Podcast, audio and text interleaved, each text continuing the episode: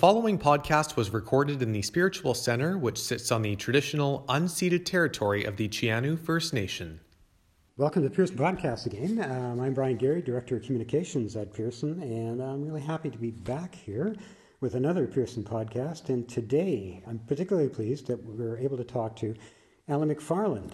Um, Allie is a house parent at QOL,EW House, and he, uh, she has many, many other roles, obviously, and among them, she's a twice published novelist. So today we're going to learn a little bit more about um, Allie's second novel, Pretty Delicate, and touch upon life on campus as a, as a house parent. Just for listeners as well, I want to let you know that um, we're going to be talking about eating disorders in the context of this novel. That could be upsetting to some, so if you're listening in British Columbia or elsewhere in the world, place to learn more about um, this type of mental illness is healthlinkbc.ca. Healthlinkbc, all one word, .ca. In many parts of the world, you can also access similar online resources that can help explain and direct you towards supportive resources in your respective areas as well. So, after all that, Allie, welcome. Thank you for taking the time to join us on our podcast series. Um, we had a couple of postponements, but uh, here we are, so that's good.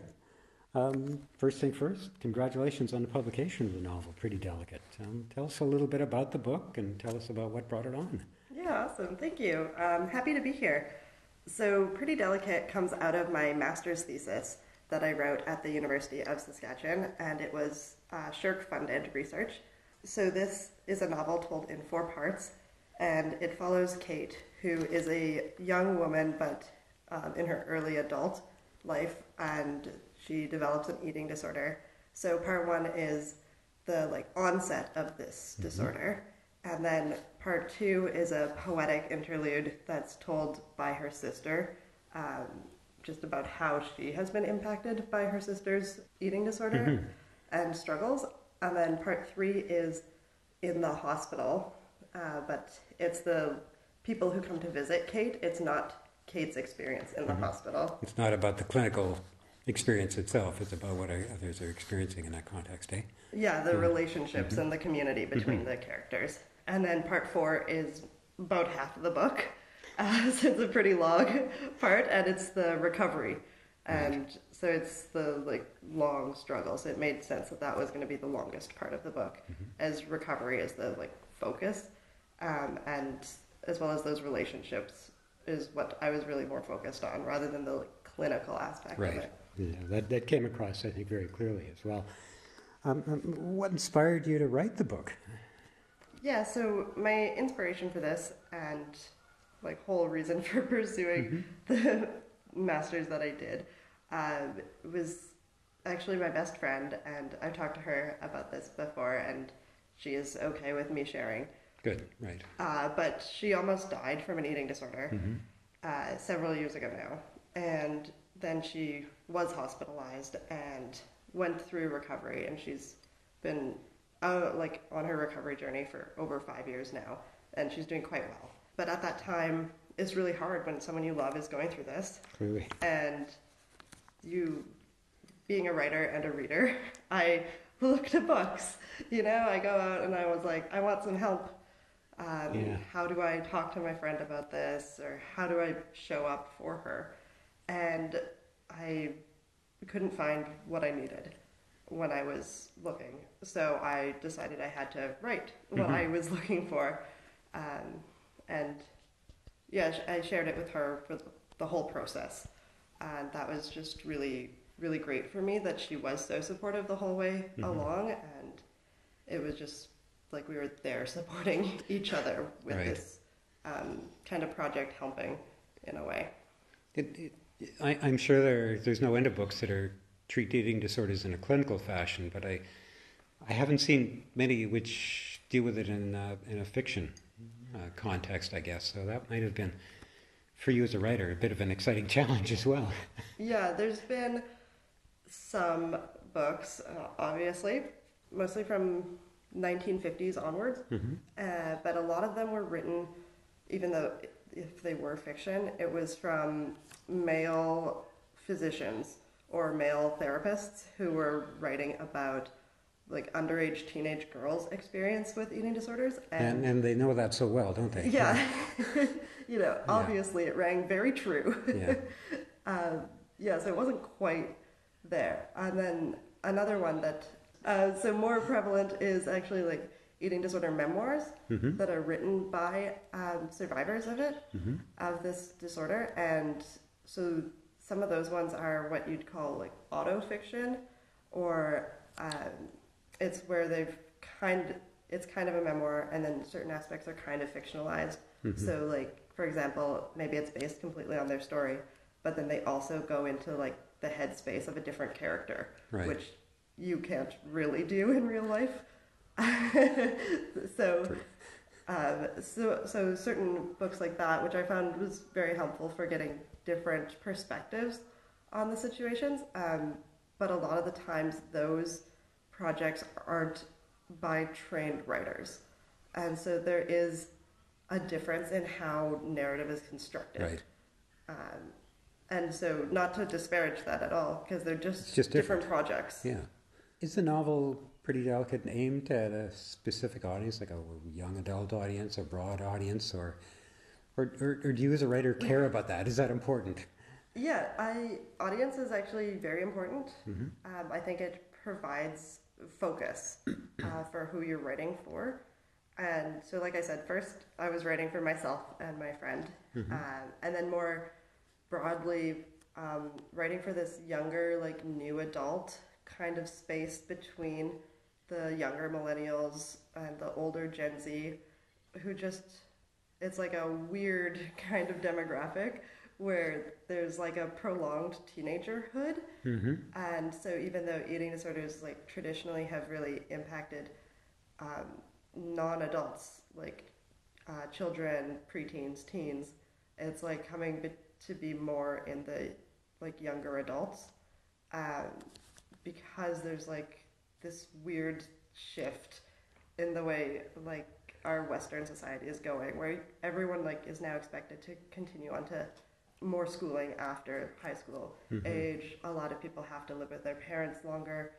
And so it's just kind of shifted uh, like the whole social dynamics. And so my book kind of it features characters in that like niche. And so i really was writing it for the young people uh, today who just like don't see themselves often represented in the traditional like yeah forms because it's a new emerging group so you need new art for yeah. that And, and, and it kind of struck me, it, it reflected also the economic reality of young people as well, sort of moving from maybe shared apartments to back home, things like that. Yeah, and it's, yeah it is it is of its time, and it speaks to it yeah, right now.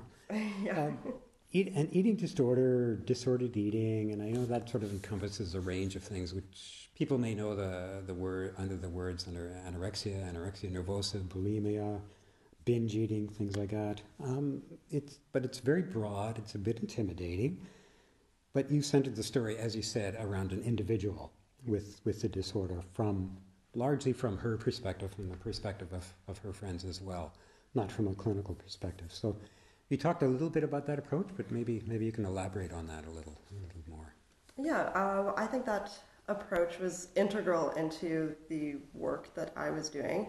And if you set out to write a book about eating disorders as a topic broadly, that's really abstract.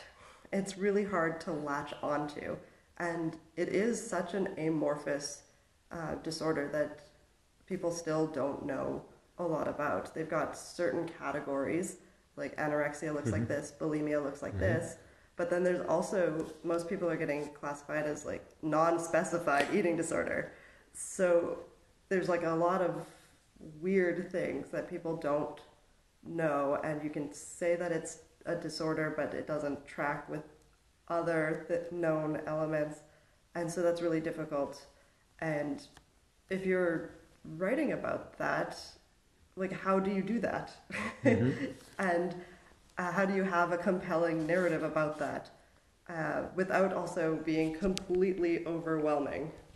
And so I thought to focus it on one character, it really um, makes certain aspects of the disorders uh, more concrete, and so that way it can be related to as a person who is suffering from this, uh, but it's also understood to be not fully encompassing. It does not every disorder looks like this, Right. or every person experiences it this way, and so I think that can also like help and just like shed light that it does like present differently for different people. In your novel, you write from different perspectives, including from the, the perspective of the disorder, the mental illness itself. You know, so I like that technique because I knew exactly what it was, and I, yeah, and I appreciate you used a visual technique in the written book as well, using italics to be the voice of Anna. So why don't you tell us a little bit about what what Anna is?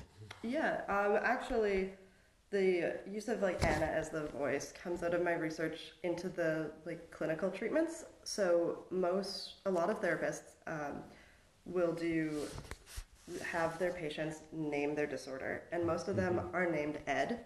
Uh, a lot of this comes out of um, Jenni Schaefer's work. She's suffered from an eating disorder and put out a, a book that she wrote with her therapist about their training. And when I contacted doctors, they said that this is a resource that's recommended to like everyone suffering. Um, it has helpful like workbook like notes and stuff in it from the therapist for how to help yourself. Um, but a key technique was naming the disorder ED, as short for eating disorder Right. as you might imagine. Um, and so that allows you to separate yourself from the disorder. So, It doesn't define you. yeah, it doesn't Yeah, define you. define it. And you can talk back to it. You can Yeah. say, that's not what I want. And it's a, becomes like an entity of its own that you can then ha- exert your own power over instead of being controlled by. And it's also important that they use eating disorder because that encompasses all of the like various elements uh, and symptoms that can present. So in my book, I chose Anna, which is not typical, but that was done in part because if someone reads my book and is suffering and has named theirs Ed, I did not want them to be constantly like having that in their face. Right. Uh, so I want to create a little bit more distance, um, just to be a little bit aware of how that could come across for someone else. Respectful of the reader, in in that sense, yes. Yeah, and so then I also address uh, some of the elements that I just talked about of how, like Anna wouldn't encompass like the binge eating elements. So if someone were to name the disorder Anna instead, they might be able to convince themselves that doing other techniques would be uh, not part of their disorder. So I address that by introducing the like dragon Mia Right. as like another part of the disorder and to show that it can present in multiple ways. And then also just narratively, I thought it was important that this disordered voice be feminized because like diet culture is in the world all around us Right. and it's you know largely contributed to by mass corporations but on an individual level it is held up a lot but woman to woman. Um, and i think that is very interesting and also like really harmful. And so i thought it was just really important to kind of highlight that by using the like feminized uh, name. It sounds like you've done a ton of research in terms of uh, the clinical aspect of, of the disease. What did you learn in that? And, and sorry, I'm, you could probably talk for an hour on that, but yeah okay maybe not. i'll try to keep it shorter Thank you. So basically, at least in Western Canada, where I focused a lot of my research, and it's very different province to province here Right. because of our healthcare system. So I was doing mostly my research focused in Alberta, but a little bit BC, Saskatchewan as well. Mm-hmm. And there's lots of different tiers of services available. And it's like it ranges from just like some weekly group meetings with people who are like trying to work on it themselves to uh, you can have day programs where you actually go for full days and learn how to like eat your meals with other people who are going through this and you can be hospitalized um, for periods of two weeks to several months um, for however long it takes to help you get back on track and then if you are hospitalized that's usually in conjunction Uh, when you come out, there's a plan for like certain day programs and different forms of treatment. And so that's great that those exist. They all require a doctor's note to get Mm-hmm. to, uh, which can be very difficult with people like not having family doctors now. And who's going to go sit in a like walk-in clinic waiting room for 10 hours and talk to a stranger doctor that they've never seen before For 10 minutes. for 10 minutes Yeah, to yeah. try to get this note. Yeah. And then when you do finally get the note, you go on a waiting list because these services are, there's not enough for the people who need them. So you can go on a waiting list for months and months, and then all of a sudden eh, your disorder gets worse because you're not getting help, even if you want the help. And then you end up being hospitalized when maybe you could have actually had that earlier intervention and you actually reached out for it and you actually waited and tried and they just couldn't get to you fast enough. And so that's just really upsetting. and uh, yeah, I think so. That's why I didn't really want to get into that whole process that much in my book because I think that would take the focus away from what I was trying to do, and that is just to help build like community awareness because where the medical system fails us, it isn't enough for everyone who needs it. I think that that's where like we as humans and people can help step in and just offer our own support. Um, even though we're not trained medical professionals, just like being there for someone and not letting them push you away can often like help quite a bit. Well, community-based support, exactly. Yeah. and understanding. And I guess part of the inspiration, perhaps, was, was what, perhaps in writing this novel was to help improve that understanding Mm-hmm. uh, amongst the community. You had a book launch here on campus, so that sounded like fun. Unfortunately, I couldn't, I couldn't make it to that. So, what kind of feedback did you get? Uh, you also invited students to re- to uh, um, read some of their own work and that sort of thing. Was that a was that a good event? Yeah, we had a lot of fun. Uh, we did it over in Student Commons, and it was great. Um, I felt very honored that the students shared their own creative work with me in the same space. And then I read from my book. I read a little chapter from each of the four parts to kind of give them an overview of how it goes. And even though it's not the most lighthearted of subject material, the students were all really supportive and also engaged. And after the readings, they had a question and answer period, and they got they had some really like thought provoking uh, questions. Just As students of Pearson usually do, eh? yeah, very insightful. And so that was a lot of fun actually to start thinking more about it. Yeah. Well, uh, you know, just as a side comment, I, I mean, there's a lot of humor in the book, you know, and there, there are passages where I, I was reading and I recognized and I thought, yeah, I understand that. I know I've been there. I know I get that. And it was just, it was humorous because you could very, very clearly see and picture the situation that you described. But anyway, that aside, um, let's stay on campus for a second. You know, um, you're a house parent. House parents are often the first person that a student might approach when they're having an issue, and whether it's a mental health issue, whether it's an issue with an eating disorder, sometimes you know you're the people who get get approached first.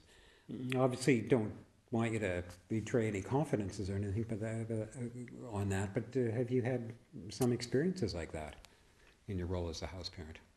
Yeah, I think. Well, we get some training at the beginning of the years, Right. uh, which is great for just having more. Um, how do we help students in particular to get through times of um, crisis or just low mental health times? And so that's very helpful. But I think the biggest thing that we've been uh, doing in our house is we do a lot of relationship building. Uh, we did that a lot at the beginning of the year, and uh, so we have each room in. We do tea with them, uh, get to know the students on a like one-to-one kind of level, and then we also do big group outings as a house. We've done house skating. We go kayaking. We like to get the students outside and moving so that there's just, you know, exercise, fresh air. That's really good for you. And it all bolsters bolsters mental health. Exactly. Um, so we like to lay lots of the foundations for that. Uh, and in doing so, we also get to know the students more. And then that really helps because when something bad is happening, if you already have that relationship, they come to you sooner. And so you're able to intervene sooner. and get them the help and support that they need. And that is just really, really important. Well, it, again, though, but it's community-based support. Yeah, You know, exactly. and, and it's establishing those relationships early on, and, and more importantly, those that trust level early on. Mm-hmm. So, and I know, just just as a reminder, anyone listening, house parents, of course, are um, the individuals and couples who are the adults in the resident student residence houses, and they're uh, they're pretty much on call twenty four seven. I'd say, and it's it's a it's an exacting job, and it's uh, something that I think anyone who's uh, either worked or been a student at Pearson really really appreciates it. You know, so thank you for, for taking on that role. We're, we're just about to wrap up our time together, but I wanted to just touch upon your uh, writing career and bring it back to your writing career. So you've published one other book. Uh, can you tell us a little bit about that? Yeah, my first novel, Disappearing in Reverse, uh, came out in fall of 2020. So, you know, bad time for everyone. Not a good time. But a great time for to stay home and read. Um, yeah. um, so that uh, was published by the University of Calgary Press as part of their Brave and Brilliant series. Um, and so that is just a fun-ish kind of road trip novel with an unnamed protagonist goes around stealing identities while she's looking for her dead cousin. So There's a lot of interesting elements in there. yeah, um, very much deals with lots of relationships. Um, again, that's a common thread in all my writing. Are you thinking that there's there's another writing project, or have you got one bubbling away inside somewhere? And you, I know it might be bad luck, and some authors don't like to talk about it, you know, because it might jinx it. But you know, you got something back there in mind? Uh, yeah, I've got several. Okay. just to focus on one and finish one at a time. Fair, fair enough. Uh, if people are interested in, in following up on this and reading Pretty Delicate, uh, where would they be able to get their hands on it? Yeah, um, so they could go to the publisher's website, uh, which is Ace of Swords, um, or if you want more generally, you could just go to my own website, which is alliemcfarland.ca. Very easy. Very easy. Um, I've got links there where you could um, order both of my books, as well as you can read full excerpts of a lot of my published shorter works um, that have appeared in magazines uh, across North America. So if you want to like read a little snippet of something else first, and both of my uh, novels I published excerpts of previously, so those excerpts are available on my website Right. um, as well as if buying books is not in your budget right now, just libraries. They're great. Yeah, I agree. and if they don't have a book, you can just ask them for a book, and then they get you the book. It's great. It's amazing. I know. It's like a magic system. yeah. so I highly recommend libraries. Well, whether you go to your local library, you know, if, if you want to get a copy of the book, available in electronic or, or um, physical copies, uh, we'll post a couple of links as well with this interview uh, as to where people can, can get this. And local bookstores will also order it in. Yeah, yeah, exactly. don't Yeah. So have it. support local bookstores, by the way. You know, editorial comment. Yeah. Um, anyway, Allie, I really enjoyed this. It, it was a, it was a real pleasure to talk to you, and it was it was a lot of fun to talk about something which is maybe a little bit outside, you know, the normal parameters of our discussions. To to uh, put it that way. So thanks very much, and continue good luck in your uh, pu- publishing career. Awesome. Thank you so much for having me, Brian. Anytime.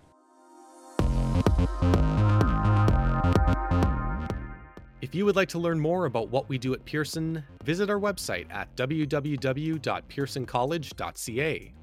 You can also subscribe to Pearson e News and keep an eye on our social media pages for the latest updates.